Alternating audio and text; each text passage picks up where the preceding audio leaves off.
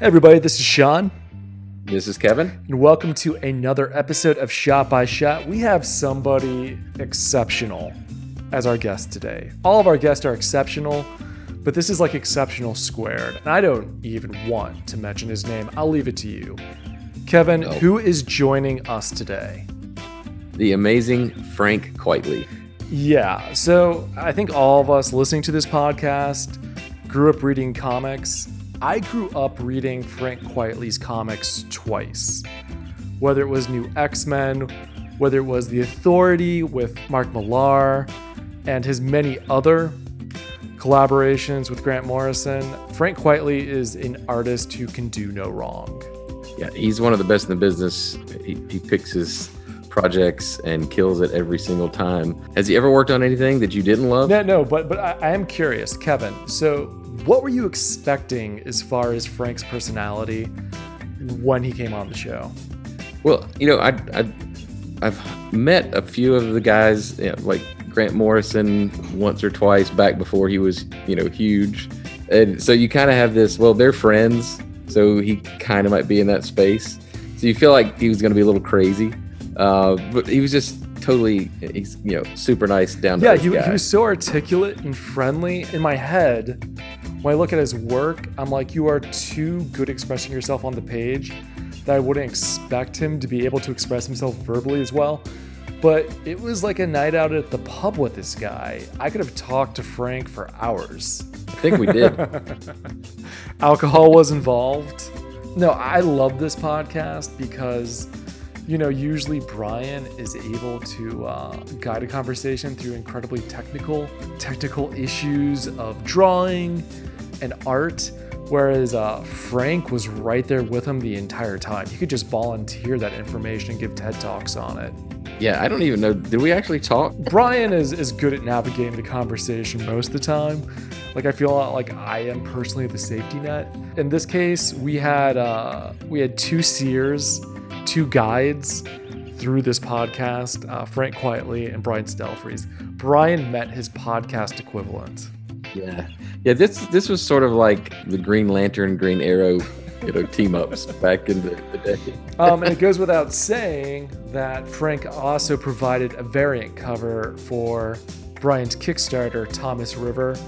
And it is wonderful. If you have not seen it, this is an original piece of Frank Quitely art. Head on over to the Thomas River Kickstarter to check it out. Yeah, that was that was really cool, and how how this podcast actually came together because I think we had him on our dream list, and uh, we're currently running a, a Kickstarter for Brian's uh, new comic book series, and so when we were kind of going through the list of maybe getting a couple of variant covers, you know, I think Doug Wagner and I threw out Frank Quitely just as like you know, there's no chance, but if we're gonna dream. And he's like, Ryan's like, oh yeah, I know, I know him. He's he's great. We hung out at, at Glasgow at the convention a couple years ago. He took me all over, you know, did the sightseeing stuff, and I'll, I'll shoot him an email. And like the next day, we have a Frank Quitely cover, and so that we learn in the podcast, he's like, I never do variant covers for anyone, uh, but I would do one for Brian. It was awesome. So that's really cool, really cool piece. Even just to go check it out, go go look at the at the site and see it. It's a it's a cool cover, and, and I didn't think about it, but yeah, he, he does Superman and Batman and the X Men and all that stuff. Uh, you don't see him do a lot of variant covers, so this was kind of a nice oh, it's treat. so great. And this podcast is a treat. We'll stop talking. Please enjoy Shot by Shot with Frank Quitely. Hey everybody, welcome to another episode of Shot by Shot, and we are here today with what I would absolutely describe as a legend in the comic book industry, Mr. Frank Quitely. How are you doing today? Very good, thanks. Very good. Thank you, Sean. Yeah, absolutely. So, we're talking today about many things, but you just did a variant cover for Thomas River, the new Kickstarter from Brian, correct? Mm-hmm. Yeah, and it is I sure did. That is absolutely lovely. Can you talk a little bit about your process there? Sure. Um, with the exception of Mark Millar and Grant Morrison, both of whom are personal friends, I almost never do variant covers for other people anymore. Um, mostly because they just kind of interfere with deadlines, but um, I am a, a really big fan of Brian, and I was pretty chuffed to be to be asked to do a, a variant cover. So um, I was I was more than happy to to jump on board. Not surprisingly, I loved the the designs that I saw. I loved the the uh, the first issue, which I've seen, and it was just it was just um, it's it's even it's really nice for me to see how the designs changed subtly from the earliest Oh yeah, yeah. iterations to the the, the, the finished pages um, because we all go through the same kind of process and I think I don't think I don't think I've met another artist who isn't really really interested in seeing everybody else's sketchbooks, everybody else's thumbnails, everybody else's process. So it was it was uh, it was a kick for me to to get that kind of behind the scenes look at things. Um, Dude, and that's, then that's, I just that's returning the favor because uh, when I was um, in Glasgow hanging out with you, um, when we went to your studio, the first thing I thought was, man, if there's a sketchbook laying around here, you know, I'm, gonna, I'm gonna jump on that thing. And uh, and you you just had like uh, just this drawer filled with like sketchbooks. So, uh, Yeah. so the, the whole time we were talking, I'm just kind of like sort of half listening to you, but just flipping through your sketchbooks. I think you really get to know uh, the mind of the artist when when you actually see the preliminary stuff, when you when you see Sure. those little subtle changes and stuff like that. That, that that's the Yeah. stuff that gets me crazy excited. similarly when you see when you see thumbnailed scripts from other artists and you see the, the, the process of how they how they read the script and how they translate it um, there are very I, I've met a couple of artists who read the script and then go in and start drawing on the, the boards Whoa. pretty much straight away. But um, I can think of two offhand, and I'm not going to name names because one of them actually one. This is amazing. One of them actually said to me the first time I met him. I met him in um, oh, I was at oh, I can't even remember what city it was in. It was in America, and it was the first time I had met him, and he was there with his wife, and the way you always do, we started talking shop straight away, and. Um, and he said to me, Don't you hate it when you get to the bottom of the page and you've got a horizontal space left, but really a v- tall vertical panel would have worked better? and I was like, What? and I was, I was like, that, That's never happened to me before because, you know, like a thumbnail.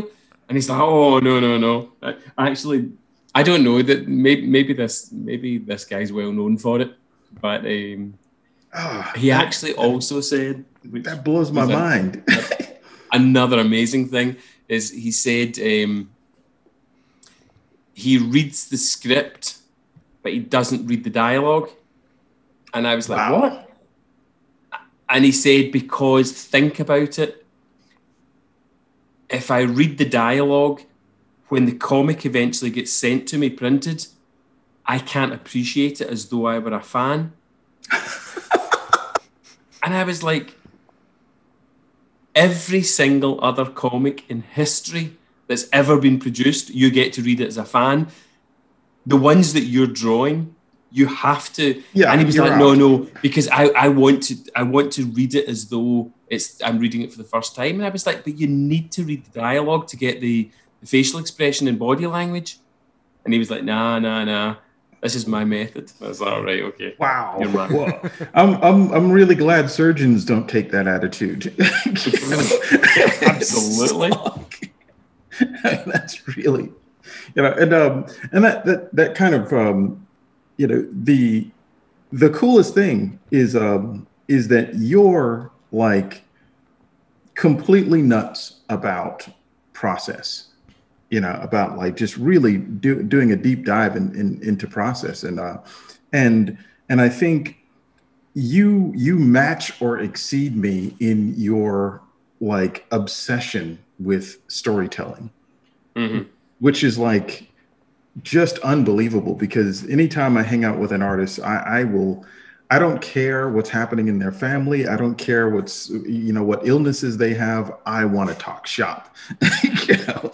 And uh, and it was uh, it was really cool, kind of um, uh, touring uh, Glasgow, and just really kind of getting that storytelling, getting you know getting to talk about panel to panel, getting to talk about mm-hmm. images, getting to talk about uh, all the things that we do with uh, with time and uh, and what's what's strange is the first time I was familiar with your work, but not familiar with who you were.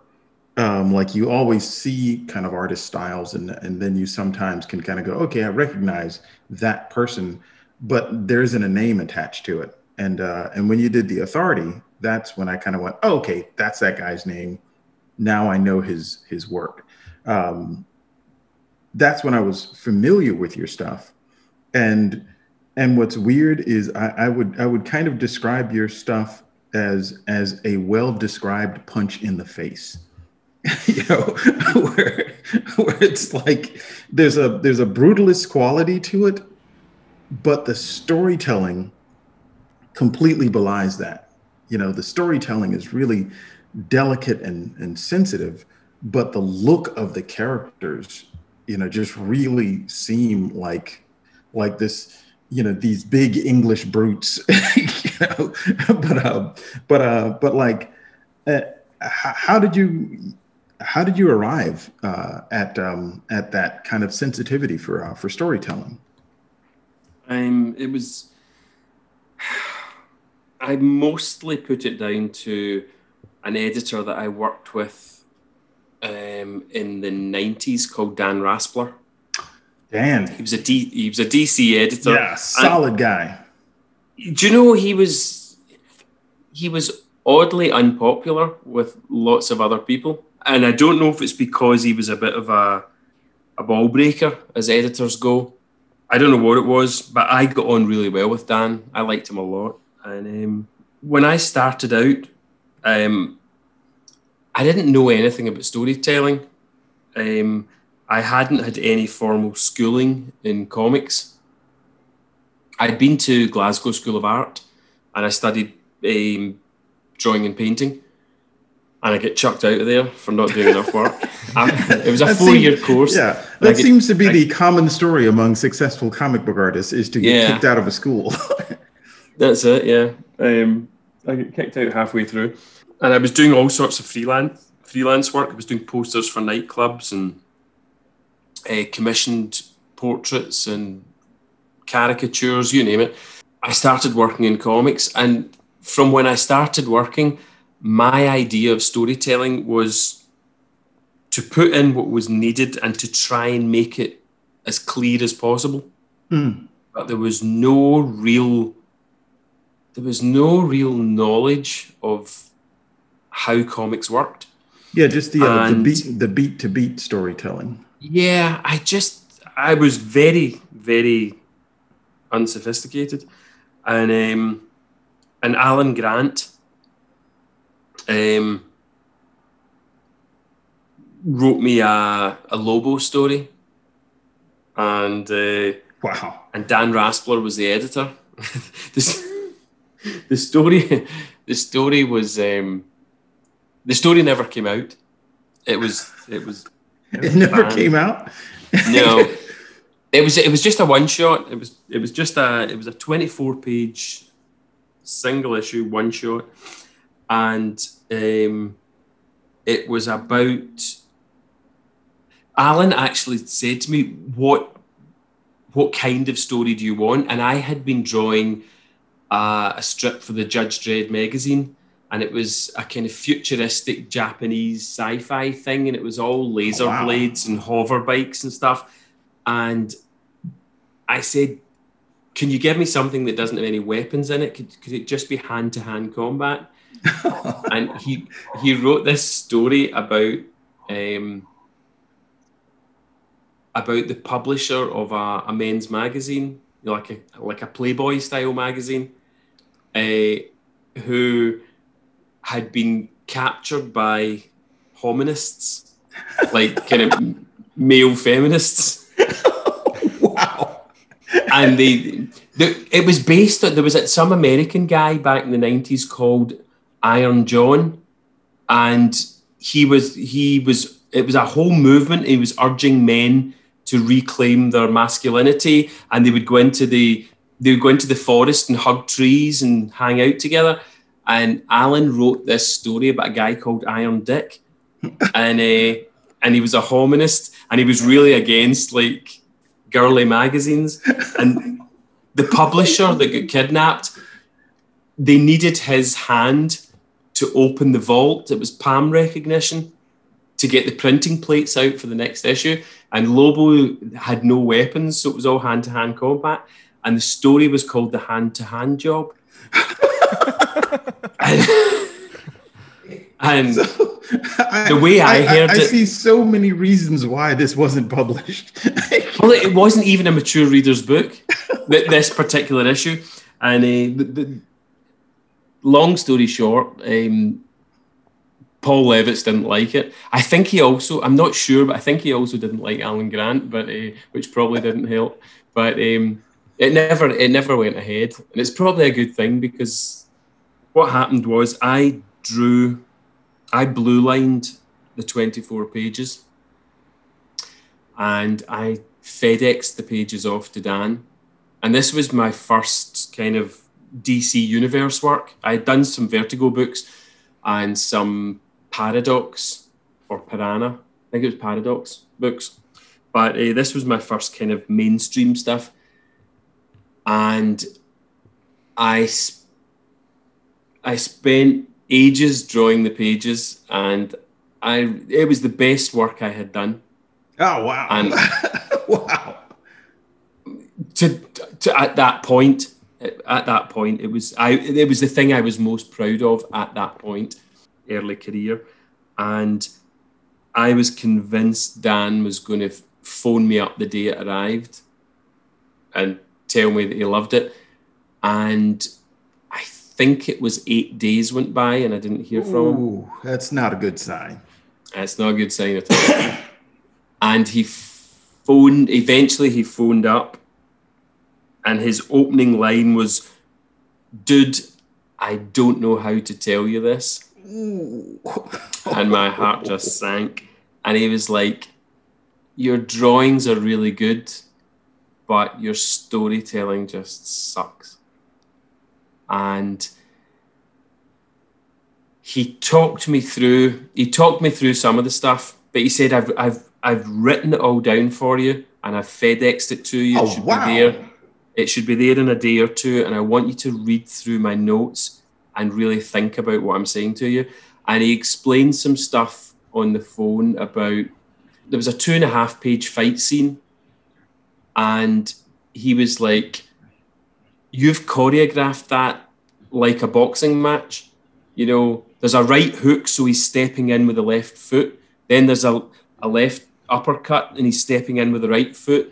And he said, but every single shot is a medium shot. The camera is absolutely static. It's like Oh, wow. watching the, it's, it's like watching the boxing from a like a seat in the arena. hmm And he said, like, once you've had once you've started with an establishing shot and the first punch is thrown, the second punch you can go in really close and just show the knuckles and a tooth coming out. You don't need to have two full figures for two and a half pages. Oh man, It- I'd literally done it really with a flip book. Yeah. And he was like, This is Lobo more than any other book that we're publishing. It's meant to be anarchic. You've seen what Keith Giffen and Simon Bisley are doing. Like, and he sent me the notes, and it was pages and pages of think about this, think about that. This guy gets out of his seat and walks over to the door. Let's see the door when he's getting up out of his seat. You know, like it's Oh like man, that's really that's just basic really stuff. just just the I- 101 of uh, of storytelling. I went through all these pages of constructive criticism, hoping to find things that I could disagree with, hoping to find ear splitting or nitpicking, and there, every single thing that he brought up, I was like, God, he's right. Oh, he's right again. And It's like And from that right, I moment do on- suck. from that moment on, the the storytelling became more important to me than the quality of the drawing, um, and it absolutely changed the way I did things. So um, that's that that's really where it came from. Oh wow! And- wow! Just to just to take that to its, its its worst conclusion, and it was the best thing. It was the best advice I ever got. But um, the next best piece of advice I ever got was both from Grant Morrison and from Mark Millar. Um, and what had happened was over the years, I became my interest and fascination in storytelling got to the stage where it had actually become an obsession. It Mm. become like a. I was do instead of doing one or two thumbnails for each panel in this on the page, I was doing four, five, six, maybe sometimes as many as ten for Oh, yeah. each panel Yeah. and then I was looking at how it would work out, how the how the visual narrative would work, depending on which thumbnails I chose, Oh And- my god! and I was talking myself through as if I was giving as if I was giving a class, and I've kind of always been able to do a maximum of two pages a week, and it I was really really struggling to do one page a week. Oh and when it got to its worst, I was I had just started a Jupiter's Legacy with Mark, and I had just started Pax Americana Mhm. with Grant at the Yeah. same time, and because I was doing two projects, I I was basically doing one page for each of them every two weeks instead of two pages a week Oh my god! and both of them were like, "What's the problem?" And Grant, I explained it to Grant, and he said, "How often do you go back to either the first or the second thumbnail that you drew?" And I said, "Oh, nine times out of ten. You've been doing this for thirty years. trust yourself. Trust your instincts." Yeah. And Mark's advice was I explained the same thing to him, and he said, Would you see a hypnotherapist? and I said, Well, yeah, sure, I wouldn't mind. And he said, One of our neighbours is a retired hypnotherapist. He's, he's retired from his, his public practice, but he still takes on like uh, individual cases. And he said, and he's helped one of my friends stop drinking, and he's helped another friend stop smoking. So would, Yeah, I was gonna, would you I go was and gonna speak say to he's treat, treating this like a smoking addiction or something. Yeah. And I went to see this guy, um, Ronald, his name was, and, uh, a retired gentleman. And um, and I had three sessions with him, and I was cured. Wow! Wow! Yeah. What did he tell No. you? So I need to get Ronald's information and see if I can get him to fly on over to the states because I've got some guys to introduce him to. So Yeah. how, how did Ronald work with you to help you expedite your process? he did exactly what Mark and Grant both did. He said, Tell me honestly and in detail what the problem is. So I told him what I was doing. I told him that I was doing too many thumbnails for each panel, that I was running through all these different combinations of thumbnails for all these different styles of storytelling and different editing and um, and then I was going back to the first or second thumbnail for each panel, and that I knew I should trust my instincts, but I couldn't help exploring all the possibilities. Wow! Wow! And um, and he basically he did that thing. I've, I've never been hypnotized before, and it, it's it feels very very normal. You know, I think if he'd told me to eat an onion and you know and, and think it tasted like an apple or told me to take my underpants off. I, I think I would have been awake enough to, to not do it. I'm go- I'm saying that and I'll see the photographs online after this. Um, but um, so it, it wasn't it was like the very mildest trance. It was like the very mild it's just like when it's like when you when you meditate and you just feel very very relaxed and centered and you sit you sit relaxed with your legs and hands uncrossed and you concentrate your breathing and you keep your eyes shut. And he talks you through the fact that you could open your eyes if you wanted, but they feel they feel heavier than usual, and you know, like you won't be sleepy and you will hear his voice and all that. And he just talks you into this calm state, and then he starts telling you what it is you're doing, which is just what I told him, and why it is from now on you're going to actually you're going to trust your instincts and you're going to Wow. you're going to think about the fact that you know like peers that you respect you know like recognize that you're good at what you do and you should respect that too. And you know that you always choose the first or second thumbnail that you do and you should stop there and not keep following all these diminishing returns. And he just and he told me everything that i told him that i already knew but he just put me into a very light trance and told me what i told him. And I started doing it. It was like it's and the thing is, Mark and Grant both gave me the same advice, and I and I already knew it was right, and I couldn't do it. And it was almost I don't know if it was just because he was a hypnotist or just because he was an older gentleman that seemed to know what he was talking about, but it was almost it was almost like I got permission to Yeah, yeah, to change. You know, yeah. That's and the, um, yeah, that, that guy can easily become like the hypnotist to comic book artists, you know, sort of all over the world because uh, I think we we all kind of like you know suffer from that um, you know question every line you know sort of that you that you put down. Um, and and I think some of it is the standard that we achieve actually doesn't exist you know but we're still you know we're we're th- we're thinking that um that we're drawing comic books for ourselves you know who who are standing in the studio watching all of our mistakes and and questioning everything that we uh that we do um Yeah. but uh but at the risk of of sending you back into a uh obsession with uh you know sort of questioning what you're doing um for me um, the place where I actually fell in love with your stuff was surprisingly We Three. And I saw the first issue of it. You know, a bunch of us from Gaijin went to the comic book shop and, and, and I saw the first issue, just kind of like looked on it and went, what? you know, it's like, you know, so this this seems like the stupidest idea for a comic book ever. And uh and i didn't even i didn't even buy it. I just kind of like blew it off. And uh and one of the other guys uh picked it up. And when we got back to the studio i was just like let me see that thing.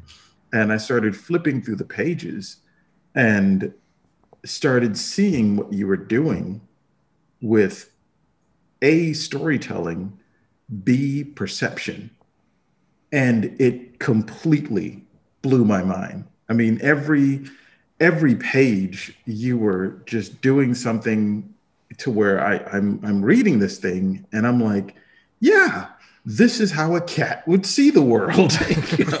so so it was like it was it was really kind of cool because you just broke every rule that I can imagine, and then you invented some to break, which was just like really, really awesome to um go through a book and you know it, it's it's almost like the movie um arrival you know where where like speaking the language makes you see the world in a different way. And uh and that's kind of how uh we three felt. Where was your mind at when you were doing something like that?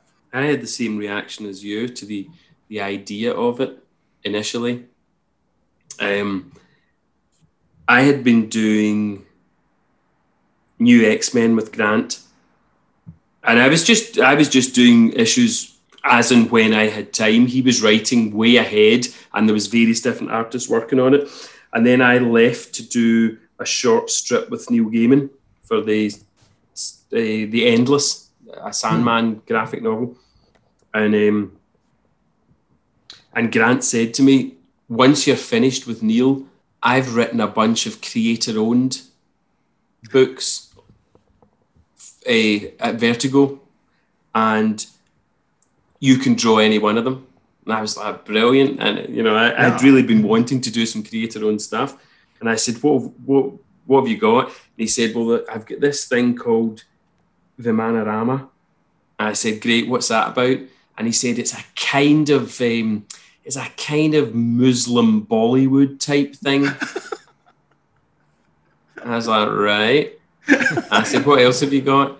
And he said, oh, and he said, I've got this thing called Seaguy.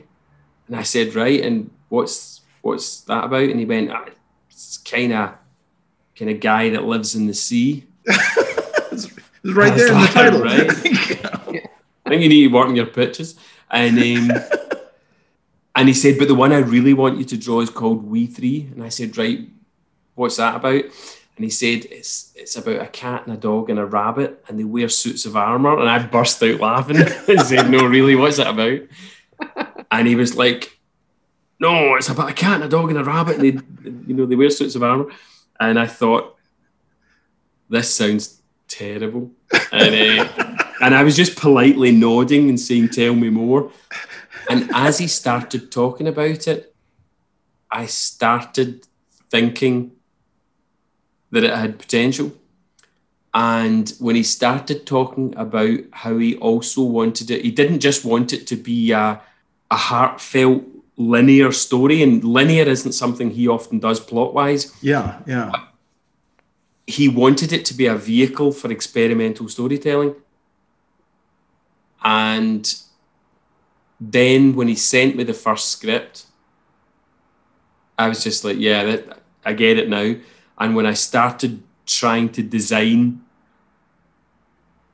armor, and he didn't want me to design the armor, it needed to be somewhat practical, but he also wanted it to have some design elements that didn't make a lot of sense. Like the dog's back legs looked like the wings of some American car or something. It's, I mean, but it was it was mostly it was mostly the kind of experimental nature of the storytelling that that really drew me in, and um, and I've worked with Grant half a dozen times, and I've never had a bad experience working with him. It's always rewarding. Oh wow, wow. Um, so I did I did trust him, even though my initial I, I was wary initially of the the premise, but um, the scenes with the like the the cat strobing through panels that were um, perpendicular to the, the surface of the page.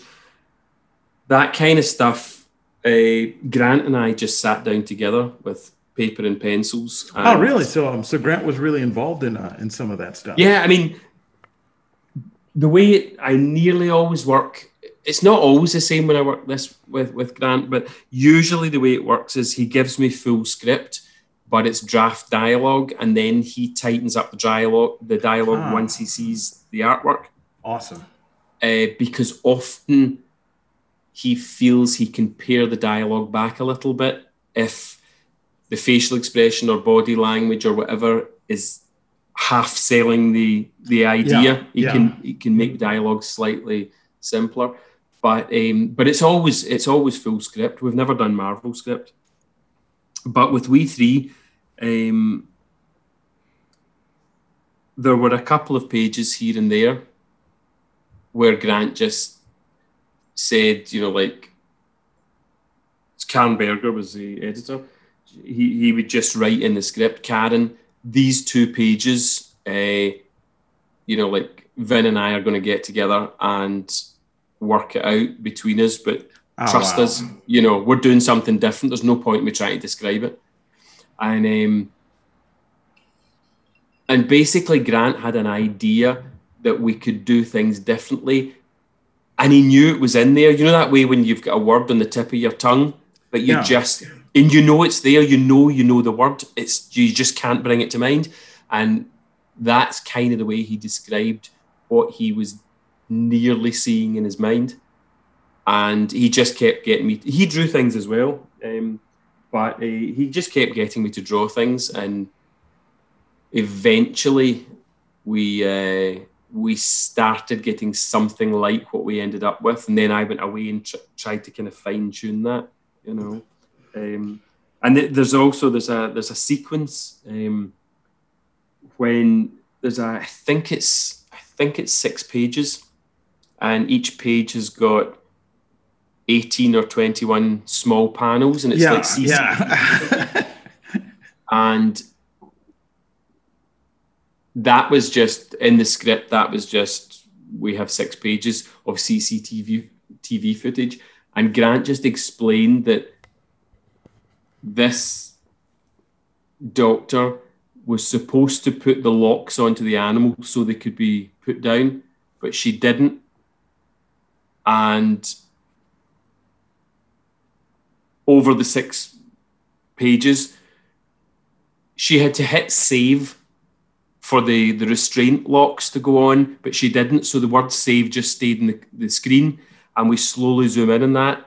And uh, and the animals have to make their way through the building and escape. And the head of the project has to walk through the building in the opposite direction, gathering more people into his posse, like the Magnificent Seven, until they yeah. go and kill the animals. And all this has to happen using CCTV footage. And there should be some cleaners and some soldiers and some, you know, some other people to kind of suggest that it is a real environment.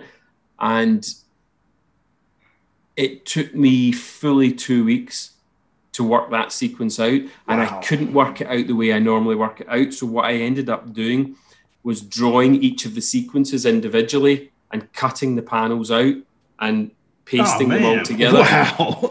and they were really small. I mean, they, and uh, I was keeping them. I was keeping them in a, a Sun-Maid raisins box.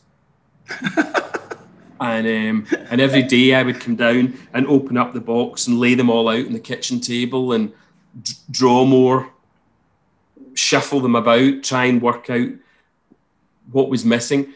And uh, eventually, like I screenwriting. That's like screenwriting note cards, you know, just kind yeah, of like yeah. moving the sequences and, um, around. It was yeah, and uh, I did this for two weeks and I finally felt like I'd cracked it and I was ready to start drawing the pages.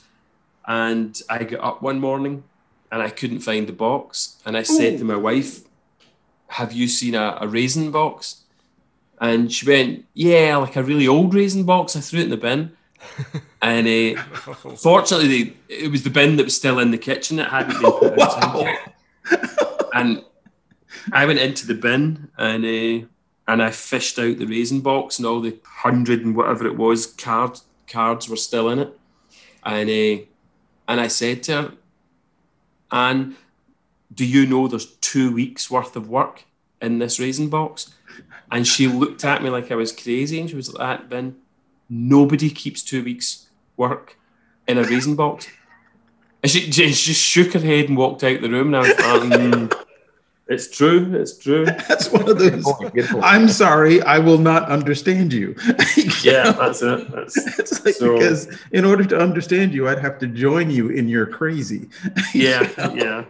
She was like, just just go to work like other people, you know. Mm, well, the um the cool thing about it is in in that story, um, one of the things that it it really opened my eyes about is is there's um there's a dreamlike nature to storytelling you know where where some of it can be like like when you experience a story you know in real time there's a certain way that that story collects but when you recall the story it collects in a different sort of way um, and mm-hmm. when someone tells you a story you put it together in an even different sort of way and one of the things that i thought was cool about we three is you were exploring all of those I mean, there are some sequences where I could look at the sequence and go, this is as if I'm trying to remember all the things that happened. And I wouldn't remember it as a series of things moving, but just like um like I was in a car crash. And you know, when I was um, you know, driving to high school. And when I was in that car crash, I remember I remember it like a series of pictures.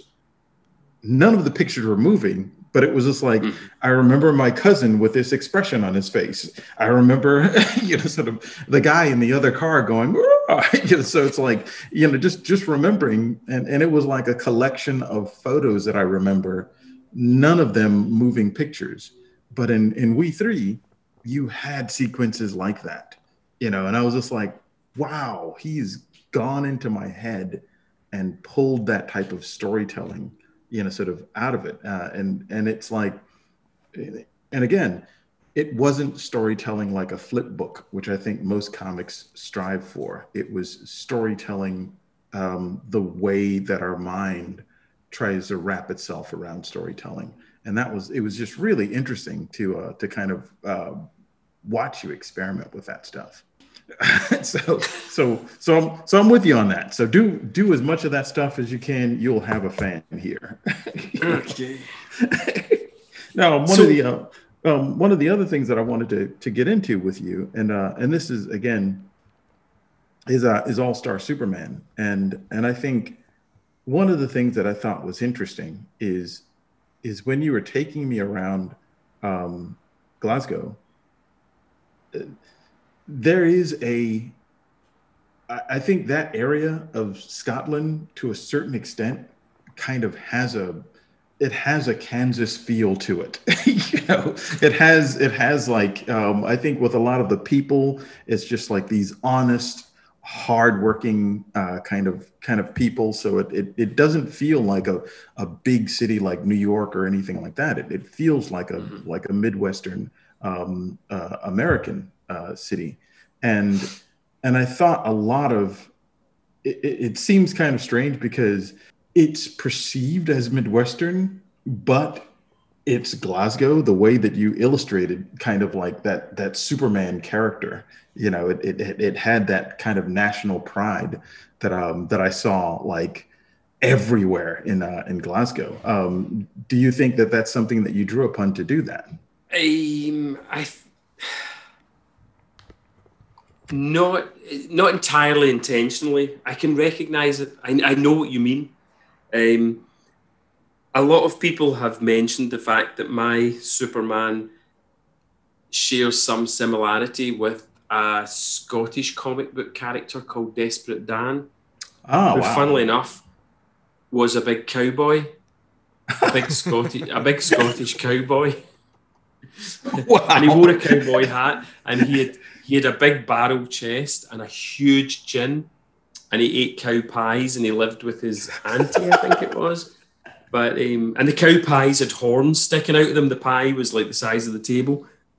It was a, ch- a children's comic. It's called Desperate Dan, and um, that it's been mentioned by numerous people that my Superman is similar to to that. But um, funnily enough, one of the one of the numerous Scottish connections in All Star Superman. It's a it's such a local joke. It's an in joke. Um, one of the one of the issues has um, a couple of Kryptonians called Bar-El and Lilo, and Bar-El is like a big, tough, brutish kind of guy, and Lilo is his sassy, hard, fake tan kind of uh, girlfriend, and um, and they're they're basically kind of they're basically kind of low lifes, you know, like bullies, and um, and the idea is that obviously because they they came from Krypton as well. Um, they're as strong on Earth as Superman is, but Superman is the the son of a scientist, and this other guy, Bar-El, is like he's like a jock, and he's like a particularly unpleasant. He's he's like a Biff from Back to the Future, you know. He's that kind of guy,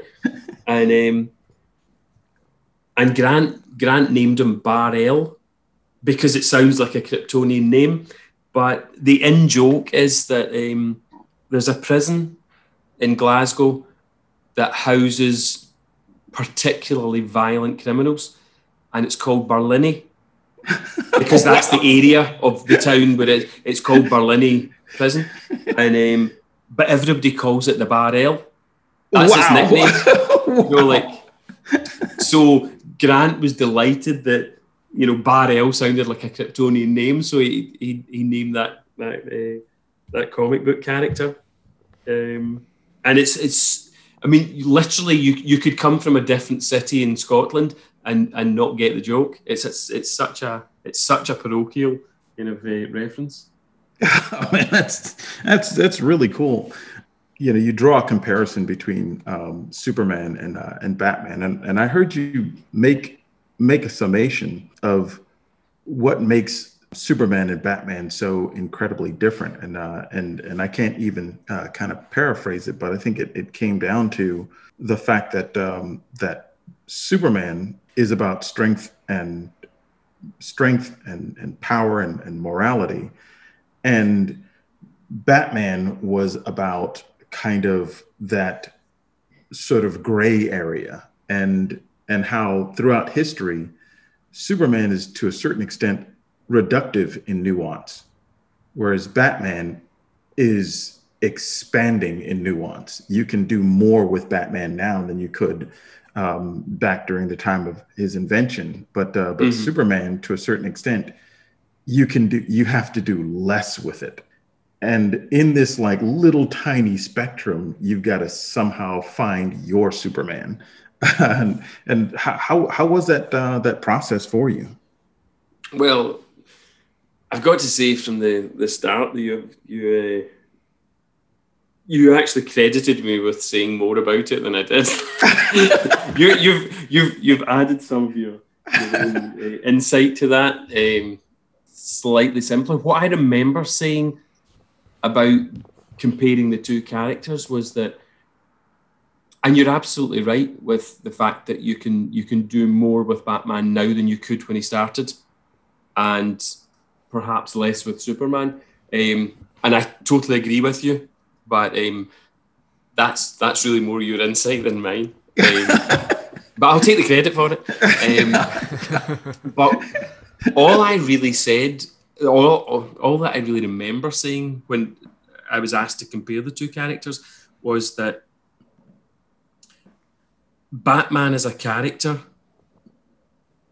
seems to lend himself more to different interpretations. Yeah, yeah. Um, both visually and in the way the characters actually handed handled story wise. So for me, the the Adam West Batman has absolutely got its place in the same way that Frank Miller's Batman has got its place. Yeah. Uh, in the same way that Killing Joke or the Arkham Asylum Batman has got its place. Yeah, it can be rude or you know, funny. They can all work. Um, whereas with Superman, um, I've seen over the years, uh, obviously we've seen Superman in a trench coat with a ponytail. You know, uh, we've seen we've seen Superman riddled with self doubt. We've seen Superman angry. We've seen Superman sad, and you know, like for me, I think basically Superman is like he's a really, really good character. I mean, he's like his goodness is actually like his kind of his main thing. And as soon as you start moving away from that, it, it becomes less like Superman. And unfortunately for publishers, you know, like if you're publishing if you're publishing the same character for you know it, will be coming up to 100 years soon you know oh yeah um, yeah you need to you need to ring the changes sometimes you just have to. It, you, it was different back in the when it started because kids read Superman comics, or kids read comics for a few years until they started dating or started working or whatever. Yeah. And that was it. You could have the same character doing the same things year in, year out. But once we got to the stage where we kept reading comics as we grew up and we started expecting more from the characters and more from the stories you know and you i know guys that have been reading green lantern for 40 years you know and you, you're like you can't keep telling the one story all the time. Yeah. I, I understand why they have to make changes. I, it's just that Batman lends himself to changes better than Superman does. Yeah. Well, you can't just go back and tell the same story again it sort of creates a situation where every time you've told one story, that story is now off the table. you know? Yeah. And, and you have to keep making up new stories that all include a character who's experienced the other stories that you've told, which Yeah. which basically makes the creativity pool get smaller and smaller and smaller you know, until you get kicked off of that island. Everybody, thank you so very much for listening to Shot by Shot with Mr. Frank Quitely. This is the first of two parts. Come back next week, and we'll have our ending conversation with Frank. Yeah, we even get into the Frank Quitely Museum. Uh, what was it called? What did they? What did Yeah, an exhibit, including the aforementioned raisin box. And if at this point you know, Frank Quitely hid panels from We Three in a raisin box that his wife accidentally threw away. And that was on an exhibit for Frank. Yeah, stuff that you didn't know you didn't But know. we all benefit from immaculately. All right. We'll see Later, everybody.